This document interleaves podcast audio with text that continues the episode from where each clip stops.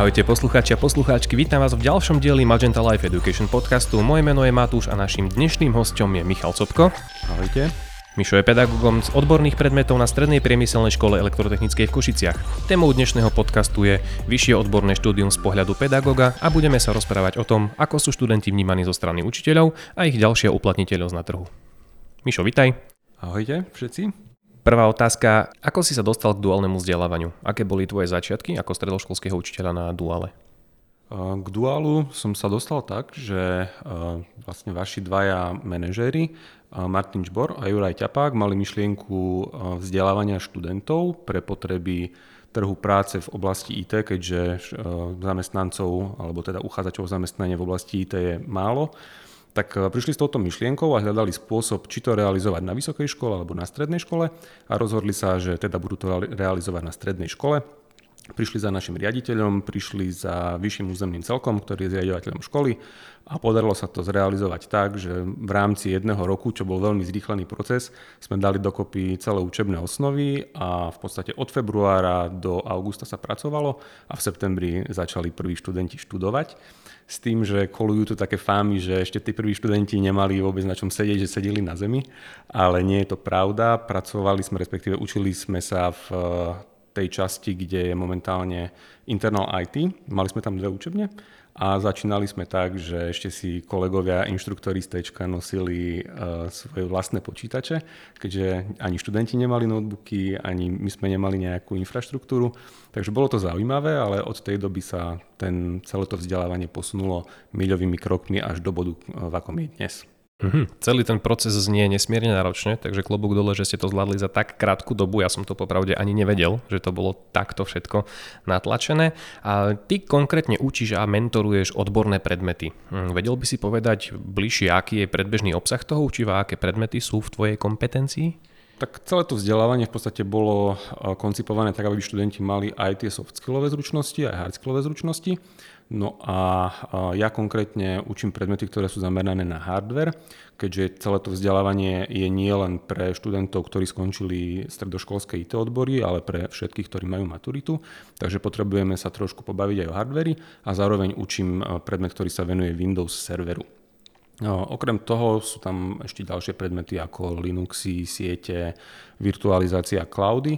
No a minulého roku sme v podstate postavili komplet nový učebný plán, aby vlastne to vzdelávanie reflektovalo aktuálne potreby, čiže sa tam pridalo, pridala sa tam virtualizácia, pridala sa tam continuous integration, continuous development, takže kopec zaujímavých tém. Wow, tak to je krásny obsah štúdia. A my sa samozrejme bavíme o tom vyššom odbornom stredoškolskom vzdelaní alebo takom postmaturitnom. Je z tvojho pohľadu nejaký rozdiel medzi študentom vyššieho IT pomaturitného vzdelávania a vysokoškolským študentom? Rozdiel tam určite je, ale nie je veľký. Keď sa pozrieme napríklad do medzinárodnej klasifikácie vzdelávania, obidve tieto vzdelávania sú na úrovni číslo 5. E, vlastne 5Ačko je vysokoškolské štúdium a 5Bčko je vyššie odborné štúdium. Takže nie je to veľmi vzdialené e, z hľadiska tej klasifikácie. Samozrejme e, rozdiel je v dĺžke štúdia, keďže vysokoškolské štúdium, ak sa bavíme teda o tom druhom stupni, lebo väčšina ľudí vníma to vysokoškolské vzdelanie, že sa skončí magisterským alebo inžinierským titulom, tak na rozdiel od 5-ročného štúdia na vysokej škole je toto štúdium trojročné Ďalej sa to líši obsahom, keďže vysoká škola má viacej teoretického vzdelávania. Tu je to vzdelávanie dosť zamerané na prax, aj tým, že je realizované duálne lebo existuje aj neduálna forma a tam sú vlastne študenti celé 3 roky v škole, kdežto tu v rámci duálnej formy máme vlastne 1,5 roka čistého pracovného času, ktorý je vo firme, čo je nesmierna výhoda pre študentov, keďže sú vždy pripravovaní už na ten svet, ktorý ich čaká priamo po ukončení štúdia. No a samozrejme je tam rozdiel aj v skúšaní, teda vo verovaní vedomostí, keďže na vysokej škole sú to rôzne skúšky, zápočty a je to relatívne komplikovaný systém. Zatiaľ čo u nás je to v podstate stredoškolské štúdium, čiže priebežne hodnotíme známkami 1 až 5 a celé to štúdium sa končí absolventskou skúškou, kde študenti musia urobiť e, niečo ako diplomovú prácu, volá sa to absolventská práca a potom majú absolventskú skúšku, po ktorej majú titul diplomovaný špecialista. Uh-huh. A majú títo študenti toho vyššieho odborného vzdelávania nejaké výhody oproti stredoškolským študentom, čo sa týka toho školského režimu napríklad? Mm-hmm. Tak e, tým, že stredoškolskí študenti, e, v podstate ich rodičia očakávajú, že sa o nich e, postaráme v škole a že na nich budeme dávať pozor, držať ochrannú ruku, tak v podstate nie, že ich zamýkame v škole, ale nemajú taký voľný režim ako pomaturitní študenti, ktorí sú už dospelí a tam z hľadiska toho výchovno-vzdelávacieho procesu je to skôr o vzdelávaní v prípade vyššieho odborného štúdia, kdežto pri tom stredoškolskom štúdiu je to aj o výchove, aj o vzdelávaní, takže tam je to pôsobenie trošku iné, čo v podstate môžeme vidieť aj na tom, že pomaturitní študenti nemajú napríklad známku zo správania, ale hodnotí sa dochádzka, čo je v podstate jedným aj z motivačných kritérií pre získanie štipendia.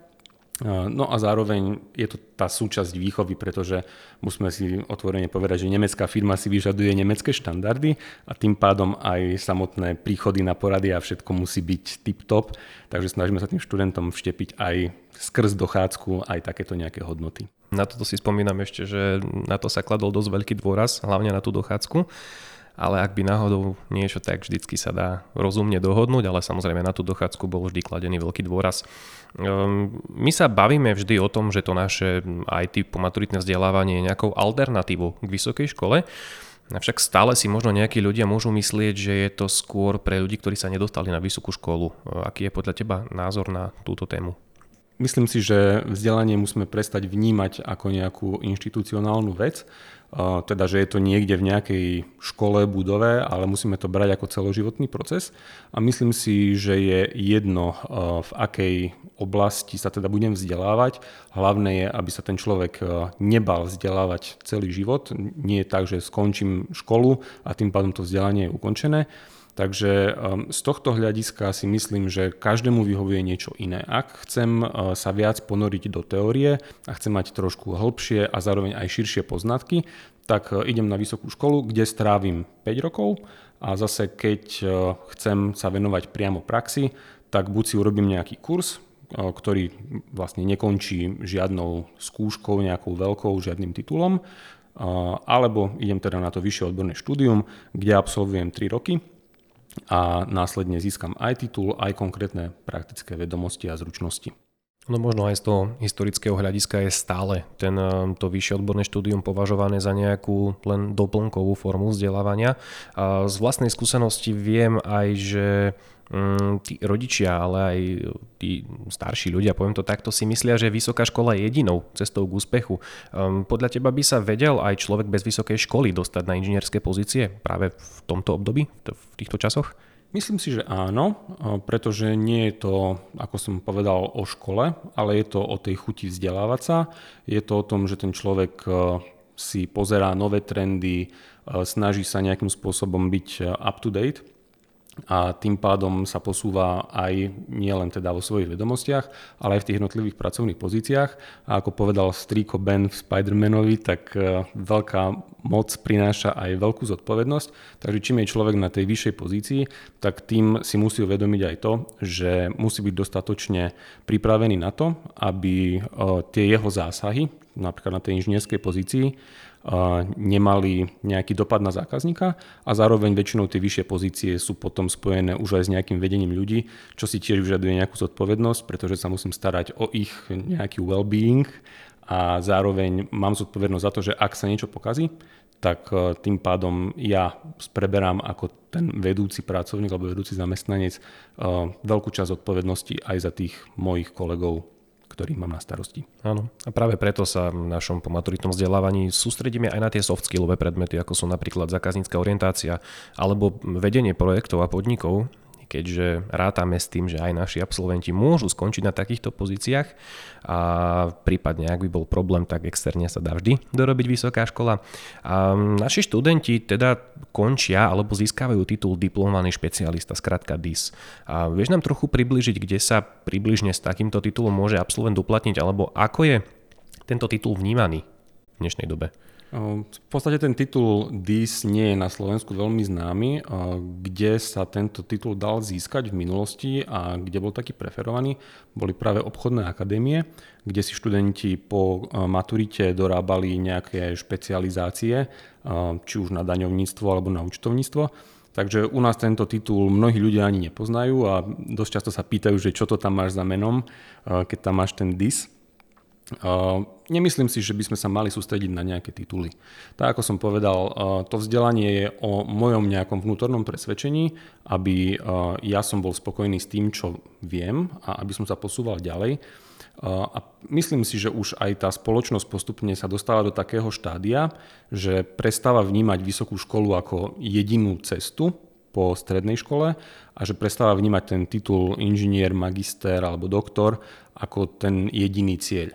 Takže ten titul DIS, povedzme si, že je taký bonus, že ostatní vidia, že mám za sebou nejaké iné vzdelanie ako maturitu, no, ale nesústreďme sa na ňo, poďme makať sami na sebe, lebo to je dôležité.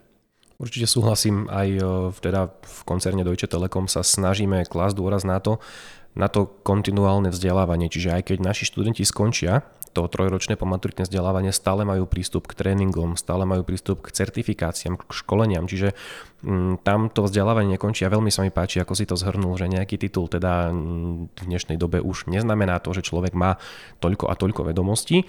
A moja posledná otázka na teba bude, mm, je štúdium v Deutsche Telekome určené len pre technicky zdatných študentov? Musím už mať nejaké skúsenosti, aby som tu začal, alebo môžem byť ako úplný nováčik v IT? Ehm, celé to vyššie odborné štúdium, na rozdiel od špecializačného štúdia, ktoré trvá 2 roky, tak toto štúdium trvá vlastne 3 roky a ten jeden rok tam máme na to, aby sme dobehli práve tú medzeru medzi tými študentmi, ktorí neštudovali primárne IT alebo technické odbory a medzi tými, ktorí tie odbory mali. Určite je vhodné, ak študent je technicky zameraný, nemusí mať priamo technickú školu za sebou, ale povedzme si to takto, že ak by sme svet rozdelili čierno-bielo na umelcov a technikov alebo vedátorov, tak tí umelci, oni ten svet nejakým spôsobom cítia a vedia, kde majú dať akú farbu, kde majú dať aký tvar, kdežto v tej vede a technike je to skôr o presnosti, o analytickom myslení. A teda určite ten študent alebo študentka musí mať predpoklady na to, aby sa v tom technickom svete uchytil alebo uchytila. Nemyslím si teda, že je to nutnosť mať za sebou technickú školu, ale mať samotné to technické zmyšľanie je veľká výhoda. Takže pokiaľ ma bavia počítače alebo veci z IT sféry vo voľnom čase a predsa len nemám teda to také vzdelanie, stále sa môžem mm, podujať na túto cestu. Určite áno. Máme tu študentov, ktorí skončili napríklad odbor kuchár čašník a sú normálne na tomto štúdiu, sú úspešní, ukončili ho sú to absolventi, pracujú na aj vyšších pozíciách, takže si myslím, že je to cesta pre každého. Len to treba skúsiť, prísť, prihlásiť sa, dať si tú námahu, prejsť tým prvým ročníkom a vidieť, či to zmysel pre mňa má alebo nemá a keď má, tak sa pustiť takým turbom rovno až do tej IT kariéry a keď nemá, tak potom skúsiť niečo iné. Dobre, naše otázky sú teda skončené. Ďakujem veľmi pekne za tvoju návštevu, Mišo. A vážení poslucháči, ja vám ďakujem, že ste si naladili náš Magenta Life Education podcast. Témou dnešného podcastu bol Dual z pohľadu pedagoga. Ešte raz vďaka, Mišo, za to, že si prišiel. Ďakujem za pozvanie. A my sa počujeme čoskoro. Ďakujem pekne, majte sa.